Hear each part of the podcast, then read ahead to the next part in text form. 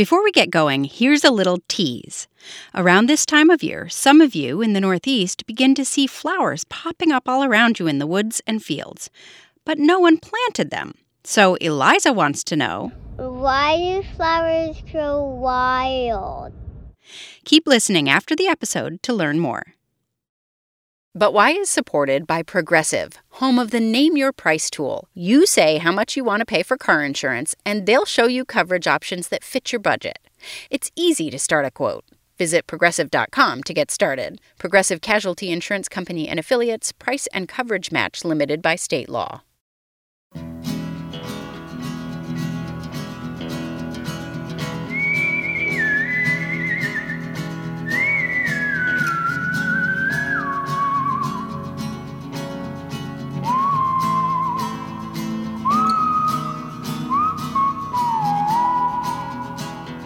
This is But Why, a podcast for curious kids. I'm Jane Lindholm. We love exploring the world of ideas with you, and today we get to talk about history and science, and a historical tradition that's still alive and well in a few neat places. For most of us these days, when we want a cold drink, we can probably reach into a refrigerator we probably have inside our house and pull out a carton of milk or juice. But electric refrigerators haven't been around all that long, and people have been keeping their food and drinks cold for longer than there have been refrigerators. How? A few of you have asked us to help you get to the bottom of this, and that's what we're going to do today. Hi, my name is Violet. I'm I'm 5 years old. I live in Maryland and my question is what was life like when refrigerators weren't around. Hi, my name is Eleanor. I'm six and a half years old. Um, um, I come from Sweden and I want to tell you a question. How did they make ice in the old times? We wanted to learn more about how people managed to have ice in the summertime and how people who lived in places where it never got cold could still get ice and keep food cold before electric refrigerators were invented. My name's Gavin Weightman, and a few years ago, I wrote a book called The Frozen Water Trade. Gavin Weightman's book is all about ice and how keeping things cool became big business. So he seemed like a good person to go to to get some insight. And he even has some personal experience with this. I was born in 1945 and brought up in London, and we did not have a refrigerator till I was about 11. They weren't very common in England, unless, unless you were very wealthy. The big houses had them, but they were much more common in America. In fact, the, the popularity of, of, of ice as an everyday thing is an American thing. It's an American invention, basically, and it is an amazing story. One of the main purposes of a refrigerator is to keep food safe to eat for longer. For certain foods, being cold allows them to stay fresh. Before people had refrigerators and freezers, there were a lot of different ways to keep food fresh, to preserve it. Food can be dried, salted, smoked, fermented or pickled, or kept in naturally cool places like root cellars. In parts of the world that have winters, people realized a long time ago they could store ice in underground pits year round. And over time, they realized they could store ice above ground if they did a good job of insulating it. Insulating means keeping the outside temperature from getting in and the inside temperature from getting out. So they figured out how to keep ice in an ice house so they could have it all summer long. But they only did that in places where there was natural ice in the wintertime to begin with. It makes sense, right? They had frozen lakes and ponds that they could get the ice from in the wintertime, and they figured out how to store it to use it in the summertime. But then this one guy thought maybe he could convince people who lived in places where it was warm all year round that they needed ice too. This chap's called Frederick Tudor. He wanted to make a fortune out of something or other, which is often the case with inventive people. They don't know what they're going to invent, but they're determined to invent something. And his family had an ice house in their in their Massachusetts estate, I suppose. They cut ice in the winter, uh, or probably their staff cut the ice in the winter and kept it for them in the summer. Uh, and he's just got the idea that other people would love it. But his big problem was how will it survive a journey? Because ice melts, as we know. And, and particularly if you're sending it to a very hot country, it's going to melt even quicker. So he did all sorts of experiments with he had a big tub and he put different things in it. He put sawdust in it and he put straw in it. And eventually, it was a very interesting thing in America. The old aristocratic way of keeping ice was to dig a cellar and keep it underground in the belief that if it was underground, it wouldn't melt so quickly. But actually, American farmers who used to have ice, so they took when they took the butter to market, it didn't melt. They built straw ice houses above ground, very very thick walls, stacked the ice there in the winter, uh, and and it survived through the summer. And he began to build uh, ice houses like that out of wood, very large ones. And when the business got going, um, against all the odds, everyone thought he was crazy. All the newspapers said, you know, can you believe it? A ship's left Boston loaded with ice for the West Indies. You know, good luck to them, sort of thing. Did you get that? Basically, this guy, Frederick Tudor, had an idea that if he could find a way to get it there, people in far off warm places would buy ice cut from ponds near Boston, Massachusetts. So he worked to figure out how to make it a reality. In 1833, he sent a ship from Boston to Calcutta. That's 3,000 miles, twice across the equator, and packed with ice from a pond in, in Massachusetts, insulated with straw and, and um, wood chips and that sort of thing. And enough of it survived to be a sensation. Tudor made himself very rich shipping ice, and a whole industry sprung up. In cities, people would get daily deliveries from a person they called the Iceman. They'd put those chunks of ice into an ice box, which was kind of like a refrigerator, except it didn't use electricity. The ice was what kept things cold, and when the ice had melted, they'd get a new chunk. It was the start of people expecting to have ice, which they didn't expect in the past. The ice harvesting industry died out when people figured out how to make ice in big factories. And then, when refrigerators were invented, people had even less need for ice deliveries. But a few places still do ice harvesting the old fashioned way, and coming up next, we'll visit one. But first, a message for the adults who are listening. Support for our program comes from Oak Meadow, providing secular, student centered homeschooling curriculum and a teacher supported distance learning school for K through 12. Oak Meadow has encouraged kids to follow their curiosity and uncover the answers to But Why for 45 years. To learn more, visit oakmeadow.com. This is But Why, a podcast for curious kids. I'm Jane Lindholm, and today we're learning a little bit about how people kept food cold before refrigerators were invented. We've been learning about the history of ice harvesting with Gavin Weightman, who wrote a book all about it. A few places still carry on this old fashioned tradition, so we reached out to one of them.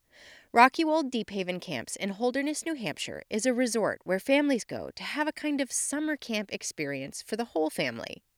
They stay in cabins or cottages right on Squam Lake. They eat their meals in a big dining hall with all the other families, so they don't really need to keep much food in their cottages. But they still might want to have snacks and drinks that are kept cold, right? And instead of refrigerators, all the cottages have old fashioned ice boxes. Here's how maintenance director Dave Lacasse describes them. There's all kinds of ice boxes, but they're designed typically for the ice to be on the top side of it, and the cold, of course, cold air drops. And they have circulation baffles in them at times, and it keeps your their drinks and stuff very cool, but you can't get it down to 34 degrees. There's no unless you just put your drink right on top of the ice chunks. Most of them are wooden. The doors and stuff, the hinges and stuff, they're all scrolled and old school, and the handles are beautiful and stuff. So um, most of them are wooden. Some of them are metal, and those seem to work the best. Uh, some of them are 20 inches wide by a foot deep by three feet tall. Others are the size of an armoire. They're huge. They're up to your neck and they're four feet wide and 18 inches deep and solid oak, so they're heavy, heavy. Every day, ice is delivered to every ice box. Probably 10 or 15 pounds. In order to fill up the ice boxes all summer with daily ice deliveries, Dave and his crew and some volunteers harvest 200 tons of ice every winter from the lake the camp sits on. One ton is 2,000 pounds, so 200 tons is 400,000 pounds of ice. Usually, a lot of volunteers help out, but right now, because of COVID, they have a smaller crew doing the work. And Dave says it takes a lot of work. Every year, sometime between December, the, the end of December and pretty much the middle of February, we end up icing. We call it, that's all we call it. We're going to go icing. Starting in November, typically, we start watching the ice uh, form, or hopefully form. Uh, this year it was a little late. It was kind of warm in November this year. Usually we have a cold snap in November that helps it seize up. But once it gets to be four inches, five inches, then we can walk on it. And we slowly move our way out onto the ice, drilling holes, measuring, making sure we're safe. You're always measuring and measuring and, and keeping your fingers crossed it's not going to snow or rain or do a lot of, you know, the weather things that happen in New England all the time. So if it does snow and we can get a snowblower on to the ice, we will. Try to get the snow off of it because snow is an insulating blanket and it slows down the formation of the thickness of the ice. Once we get to 12 inches, we have a lot of equipment to put on the ice. And one of them is a raised bridge that we attach a ramp to. And that ramp, we cut a slot in the ice, and that ramp goes down into that slot. And usually, once that's in the water, we start the next day. We have this giant saw. It's uh, gas operated, and it's a big three foot blade, just like a skill saw, and it goes up and down with a an actuator.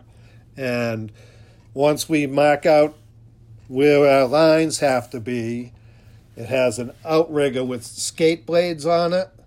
So you make the initial cut, then that outrigger goes down, and you move the saw over a little bit, and the, the skates go in that initial cut.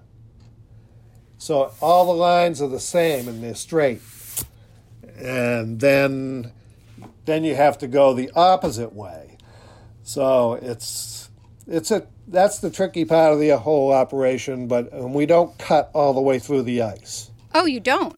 Because that saw weighs I think it probably weighs six or seven hundred pounds. It's big. It's it's probably eight feet long, and uh, we can't cut through the ice because if you did, there would be no support for that machine. So we try to leave two inches of uncut ice down the bottom. Once that is all cut, that grid is cut, then the guys take chainsaws and open up a little channel and then they cut around the outside perimeter and then it's floating. And then we just take ice picks and break off the blocks and they end up going down the chute. So Dave is harvesting about two football fields worth of ice. Once they've cut that ice into a grid with that giant saw, they use big ice picks to pull the ice chunks into a channel of clear water, and they float those blocks of ice down the channel and then have to haul them up out of the ice to get them into the ice house for storage. Here's how it works. Oh, and we have sound for this. As I said, we didn't get to go see them harvest the ice this year, but Dave let us use the sound from a video the camps produced that shows people what the process is like. So even though you can't see it happening because this is a podcast, let these sounds help paint a picture in your mind. So up on top of this bridge, there's a winch, and we, it's a gas-operated winch. Used to be horses, and then pickup trucks, but um, it's just a gas-operated winch with a line and a hook. And once we cut an ice field, we break off the ice. It goes down this channel about just a little bit bigger than the ice blocks are. And we take five blocks at a time and bring them up on this bridge. A pickup truck comes to the other end. The bridge is tilted somewhat so the ice slides down and into the pickup truck.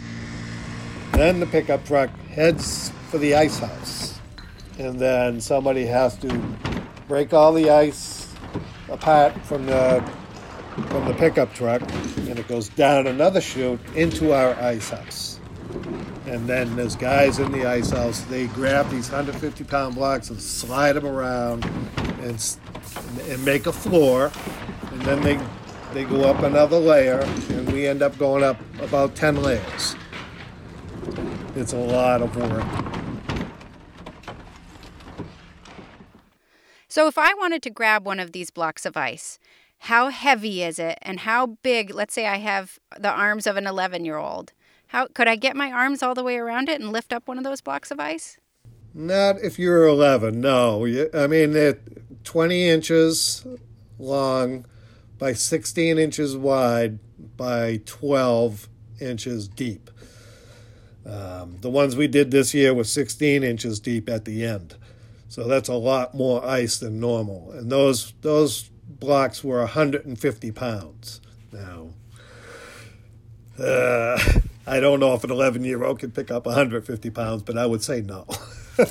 I'm not sure I could pick up 150 pounds. I can with uh, ice tongs get it off the ground, but I just as soon slide it. yeah, yeah, sliding it, that's the way to go, right? Okay, so you've harvested the ice. You you have this big saw, specialized saw that can cut the ice into these blocks and then you've cut a hole into the ice so that the ice blocks can plop into it and go down this kind of a river or channel of open water and get winched up with this machine so because again these blocks are super heavy so so people are helping to get them onto this ramp and then they go uh, from the ramp onto a truck and the truck is on the ice and goes drives on the ice to your ice house, and then you slide them off the truck into the ice house, and other people are stacking up all of these blocks of ice. Each one is 150 pounds, and you said you had what, 200 tons of ice that you're putting into your ice house. Great in January and February in New England, it's really cold. That ice isn't going to melt. But starting in March, April, May, it gets pretty warm. And by July and August, when you really want some ice to make sure that you're keeping your sodas cool or you have some ice to drink, it's really warm out. So, how do you keep that ice from melting? So, once all the ice is in the ice house, the ice house has a four walls, a big long door in the front from the floor to the top of the wall is about 12 feet.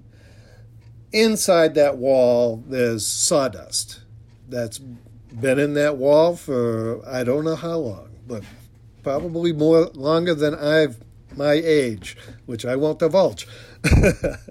but um, so that's the insulating material we use. Once all that mass of ice is in the building, we have a a stockpile of sawdust that we take and we put about a foot of sawdust on top of all that ice.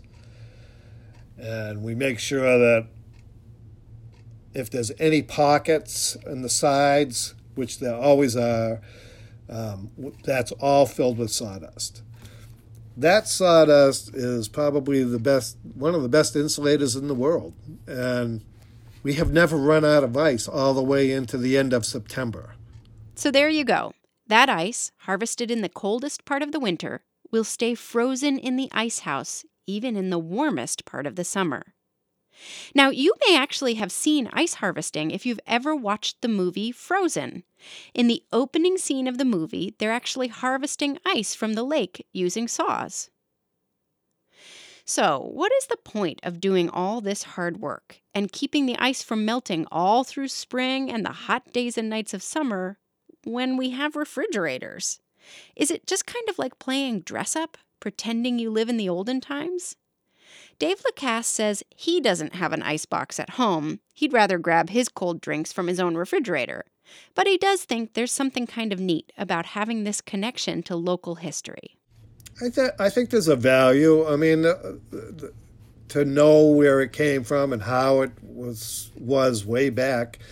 Um, that's New England was built on ice. A lot of it was built on uh, ice harvesting, and you wouldn't even think about it that much because we have electricity and refrigerators. But they used to fill ships up and send it all the way to India, and they do it the same way with sawdust. And they'd take ice from up here, ship it to Boston by rail then it would leave Boston and go all to all the islands in the Caribbean, and and now our customers here, they think it's the cat's meow. I guess, you know, it, it connects you to the past, whether you're a staff member or a volunteer in the winter or a family staying here for part of the summer.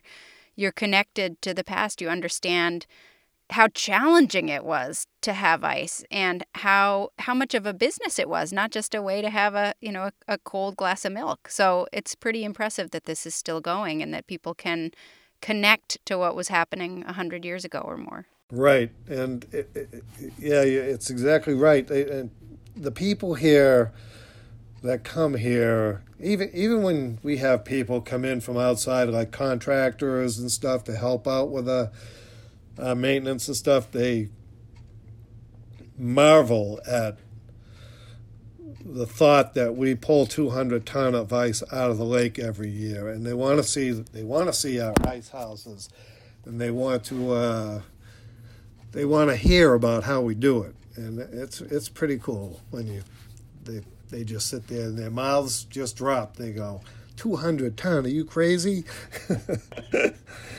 Of course, most of us don't need iceboxes anymore.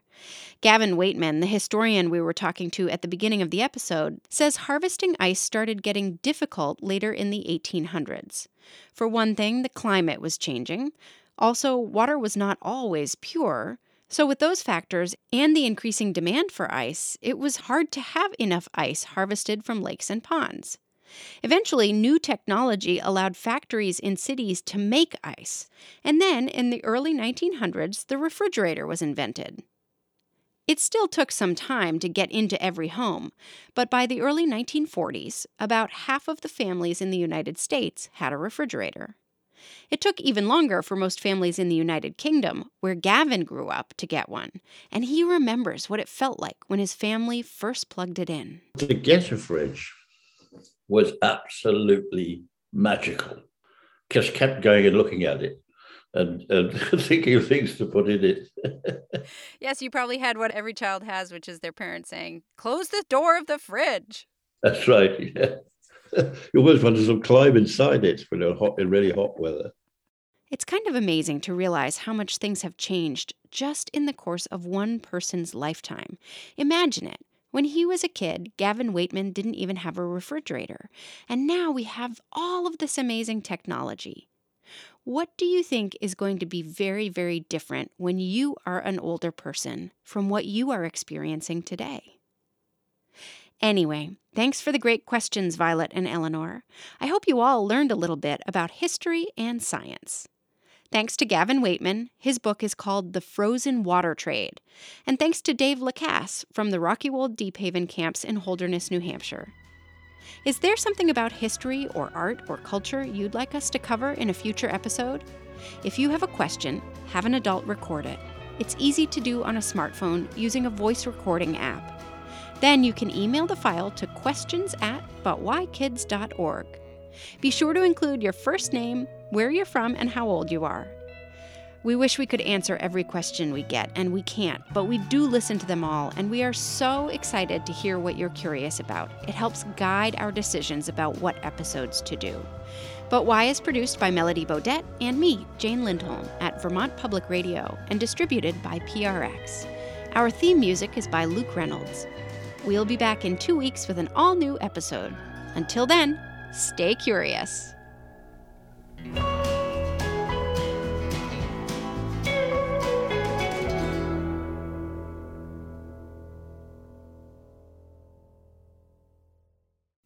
Remember our question from before the podcast started about how wildflowers grow? This time of year, some flowers bloom in the woods and only live for a short, short time. For our series Northeast Nature, I went for a walk in the woods with naturalist Jack Markowski to learn more about spring flowers. What I love the most about spring ephemerals is that they have such this narrow window of time that they are photosynthesizing and, and appearing to our eyes, right? And so they're coming up from the ground after the ground thaws, so really short period all the way to when the leaves come out in the canopy. And that can change in the year and really make it a magical time to find ephemerals. Ephemerals are a type of flower that's short lived. That's what ephemeral means. Maybe you can find some on a walk in the woods where you live. If you want to get But Why for your classroom or home study, sign up for But Why Adventures Northeast Nature. In this monthly series, we learn more about what's happening outside, and we have curriculum and activity guides for all students. It's free, and you can find out more at butwhykids.org/nature. From PRX.